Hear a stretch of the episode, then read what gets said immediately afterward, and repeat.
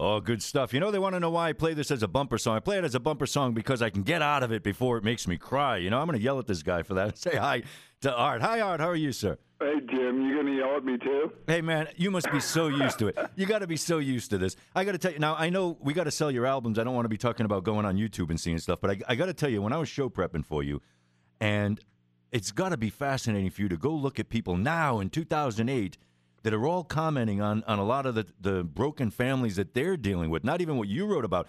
I, I went up last night, they're saying, you know, my house, it should have been called Mother of Mine. Yeah, I did the same. My dad left this. That. I mean, this is now. So you could not have possibly been ready for how many people you touched with a song like Father of Mine. Well, I didn't even think about it, man. I wrote it because I wrote it for me. You know, I think I think the best artwork comes from a selfish place, and then it goes out and people connect with it, and and that's when it it, it you know that's when it motivates people. That's when it becomes bigger than itself. I I remember writing this song and playing it for a friend of mine. This this girl that worked at the radio uh, uh, at the record label I was at at the time, and halfway through she was bawling. I mean, like literally bawling. And this wasn't a girl. This wasn't a woman who cried like that. She was considered the iron. You know, she was the enforcer in the office, and she was bawling. And um, so I knew that I was going to touch a nerve with it. And I didn't know if it was going to be a big hit or not. I thought it was either, I thought it was going to maybe just irritate a lot of people. I don't know. well, you know what it is? It's funny. I'm on the opposite end of that. I have now my kids are. I got married late in life. My kids are 11 and six. Okay. And when I, I I never leave home because I the reasons you mentioned in your song, and I wanted to always be around my kids. But I had to go on a trip, and I was starting some TV show on the East Coast. So I was gone for about a month, and I had a bunch of my, my wife put together some sort of a, a you know greatest hits of a bunch of rock bands, and you, yours was on there. And I had the opposite reaction. I was saying to myself, I'm not making this mistake. This guy reminds me in the song that when you're 10, 11 years old, it's big to notice your father's not there or someone's not there. I got to make sure I get home. And I, I, was I was so conscious of it. I'll tell you, I take it a step further. Last night I sat with my boy and I said, you know, I'm going to interview a guy that didn't have what you have do me a favor. I'll give you the memories. Your job is to concentrate on them and remember them. So when you're an old timer, that you have a different feel. You know, not take it for granted. That's exactly. And, and, to appreciate it. Well, I mean, how do you inspire a kid to do that? I got a teenager and and a, and a seven month old, and um, it's um, you know, and I'm a pretty cognizant dad. And you know, to tell you the truth, Jim, going away on a business trip that's not that's not being there for your kid. I I think that you can travel too much, and that starts to create a, a gulf of sorts. But I mean, I know a lot of people that come up to me and go, you know, my dad was there every night, but he wasn't there. Yeah, good point. You know, and I think it's different. You know what I'm saying? It's not necessarily just being there. It's like being there present and and being interested. And yeah, going to all the soccer and baseball games and going out to the PTA meetings and all that stuff. It matters, and they don't appreciate it now, but they will someday. Well, you know, it's funny, I, and you know, and I, I, I kept the privacy of your Tucson connection, but I did tell people. That oh, it's my my mother-in-law, really. Yeah, uh, so, yeah. Saying, she, my fiance's mom. Well, I my, figure... my fiance's from Tucson. People always see me around Tucson like, "Wow, you must really love Tucson." And I go, "Actually, I do, really do love Tucson, but I'm here because, you know, my my my my family's here." Well, so. I would tell the story. I was in a meeting and I said to these guys, "You know, I'm, I, I'm going to talk to Art from Everclear. I'm going to put it kind of near Father's Day." And they just looked at me with a blank stare, like, "You're picking that guy?" And I'm like, no, no, well, no. What's their perception? Because you wrote that to me, and I don't get that because I, I don't know. No, because I said, look, just because his dad, you know, wasn't the ideal situation, I said, uh, this guy stopped the chain. This is cool. But if your if your future mother-in-law loves your butt. I figure that's a safe bet. You know, that's like that. That's the litmus test. That is a, that that is the acid test and all acid test, isn't it? Yeah, I well, I really love her. She's great, and uh, she, she listens to you pretty religiously. and wanted me to go on there, and uh, um, you know, and uh, I checked you out. I did a little. I did a little checking out myself, and uh, I, I think what you do is really cool. I think it's pretty fair, and. Uh, I like the perspective you're coming from. Yeah, I'm straight news guy, so I don't really know how else to do it, and just just try to have some fun. People, when I started this, they would say, "What are you talking to music people for? You know, talk about politics, talk about." And I'm like, "What? Why is it mutually exclusive? I mean, you guys all grew up with garage bands. We all did this stuff.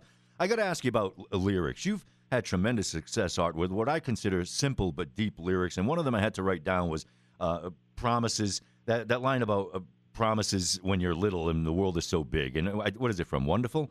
Wonderful. Um, just a simple lyric. I'll never forget it. It's just a simple lyric, but you really had a feel for what it was like to be a child. How did you retain that all your life? Probably because I've never grown up. I don't know.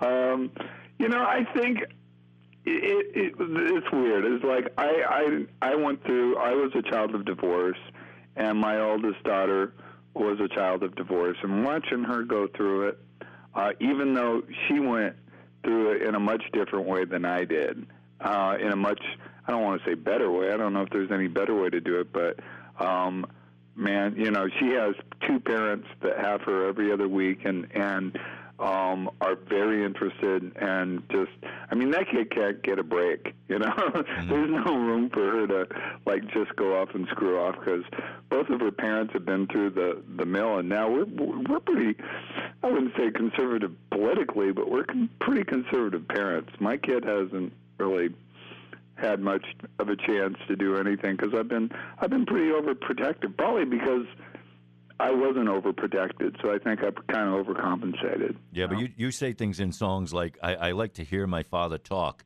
and that just touches me because it really isn't all the big things all the time. It's just maybe remembering the feel of your dad's hand or something like that. Oh you, yeah, you know. No, I remember my daddy picking me up and walking around and him talking, and of course I didn't know what he was talking about, but just the sound of his voice was reassuring. Oh, it's, it's unbelievable. And I want to get into the the new stuff and and your Vegas years and your new stuff. But I got to ask you, know, at least going by lyrics, you you eventually went from. To me, you have a pop influence because I love that you have this uh, signature. And I don't know music well enough to know what you would call it, but this strum beat that you start a lot of your songs with, and that combined with a, a distinctive voice, it, you always know when art is singing something. You have this, and you have some pop influence. When I listen to something like AM radio and things like that, but you grew up in an African American community in as you were a late late child, right? Did you have any influence from that culture as well? Well, absolutely, but it, man, well, you we're about the same age, right? We're in 40s, I'm 52. 50s, I'm middle 52. age. Yeah. Okay. Back then, pop radio played everything. They played the Beatles. They played Motown. They played everything. It was they played Hispanic bands. They played Native American bands, and they didn't even call them Native Americans, and they called them Indians. you know, I mean, it was like if it was a hit song, they played it on pop radio. And in L.A., I grew up with 93 KHJ. Man, it was this huge, super powerful, um, just pop radio station. And I just remember, you know, I was, I, I was just a little poor kid living in a housing project. I couldn't afford um, records or stuff like that. But when I wanted to hear something, I listened to the radio and I'd listen and listen and listen until my song came on. And it, it was actually kind of exciting because I really appreciated it. You know, it's like my kid just turns on her iPod and, you know, sure. she immediate gratification. And I think, uh, I don't know. I think maybe that's what gave me the fierce love I have of music and and and you talk about pop music, man. I love pop music. I love good pop music. Well, your oh. cover, your cover album show. I mean, boys are back in town, brown eyed girls, stuff like that is classic pop. Except, what were you thinking when you did Our Lips Are Sealed? Now I'm only. I I'm, love that song. I'm only kidding. I I'm just so heard sick it. of guys. You know what? I had a guy come up to me the other day. This big burly guy with a beard, and I'm like, oh my god, this guy's gonna hit me. And um, he's like, man, I really love that song you do, that Go Go song. he goes, my wife, my wife loves it, and I think it's cool. And he was the first guy to ever say it, because usually guys do what you do. They're like, so what's up with that song? Well, we went and played it, and you you rock it out. So it's obviously not like uh, it, it wasn't what I expected. Now, now, what do you do? What do you do when you're in a situation? I got to ask you. It's not a personal question, but it's a personal music question. Every time, in, in growing up and, and watching artists have hits, to me, as a guy who does not write music, the most difficult situation. Well, correct my my logic for me, Art. I see it like this. You say, okay, I need another hit. I love this. I got the lyrics from my heart already. I, I already know what I am, how what sort of formula I like to put into my music. But I've seen bands do the exact same process and then not have a hit. It's got to be the most frustrating. I mean, I'm sure your favorite lyric song is, is not your top song, for example, you know? Yeah, n- not really. You mean not- top song, but like biggest radio play and Yeah, yeah. most famous song? I don't know. I think Wonderful is a pretty perfect pop song for me. You know, I, I got to tell you, Jim, I don't. I've always been really kind of skeptical of people who try to write pop hit songs, hit songs. I write songs, and some songs are more accessible to a larger amount of people than others. It's you know, but I just keep writing songs, and I I guess I'm kind of a throwback because when I make records, I make records. I make a whole record that all the songs fit together and they sound right together because that's what I grew up with the classic rock records that I grew up with the Beatles, Led Zeppelin, you know, stuff like that where you could listen to a record all the way through. And um I just when I I, I mean there are songs I know that when I write songs that uh and come up with certain lines I I have a feeling that they might make a bigger impact than some other songs like Santa Monica, our first big song when I played that for people, like friends of mine, they were like, "That sounds like a hit song. I could hear that on the radio." Yeah, like, definitely. Well, Well, what, you know, and I don't know. I, I guess listening to a lot of pop radio growing up, growing up, kind of gave me that sensibility. You know, that that uh, kind of staccato stagger rhythm that you were talking about. I use it a lot. I try not to use it too much, but um, I, uh, you know, I I just I try to reinvent myself, but at the same time, I always try to stay true to what it is I'm doing instead of trying to just. I think a lot of bands. There's a couple of bands out now that just put out records that they're trying to be totally different than what they were, and it just doesn't sound right. You know. well, you guys get pressure, right? People want to say, "Hey, give me a fresh sound, give me something new, give me this, give me that." And I mean, how much? You don't strike me as a guy who listens too much to producers and that type. I don't. I, I produce all. I, I produce everything we've ever done. No, I um. I don't listen to anybody. You can ask my. you can ask my fiance that. She'll tell you. All right, I got to ask you this though. When uh, when you're in a situation like you are now, you're I mean, you're a rock star, but now you have the age that gives you that conservative family values and all that kind of stuff that goes along with it, which doesn't always have to conflict. But we were joking here because I said I, I, I'm going to send Art an email to remind him about the interview because I don't know if he's still like a rock star or if he's a dad, you know? So. So you were both apparently because I, we said on the first of all that, that you kind of spaced on the time, which was cool, but which was a rock rock star thing. I didn't space on the time. I explained to your guy. My d- teenage daughter, who was supposed to be at school at 7:55, comes knock on my, knocking on my Oh. door at six o'clock and goes, "I forgot we have a different schedule because they're getting ready for finals." So she didn't have to go to school to 8:40. Oh, cool. But then I said, but then the other side, you're driving your daughter to school. Like that's such a dad thing. Yeah, I drive my daughter to school every day. I uh, I wish she would get to school by herself, but uh, I don't think that's going to happen.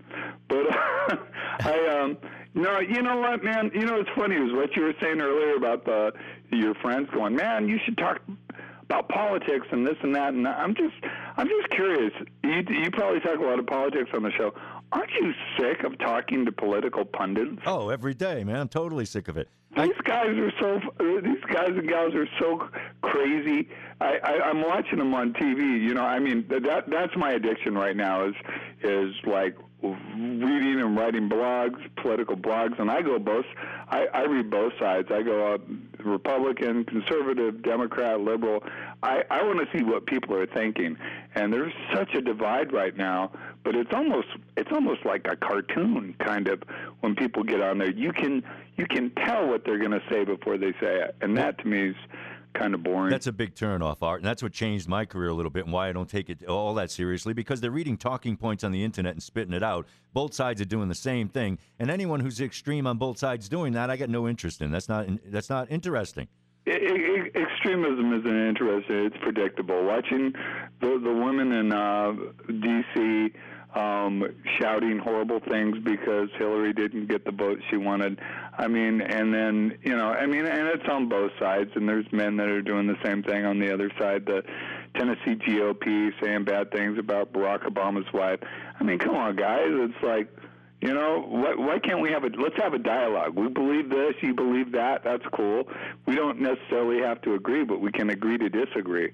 And people are just like, but you know what, Jim? That doesn't make good radio. That doesn't make good TV. How about Jesus was a Democrat, though?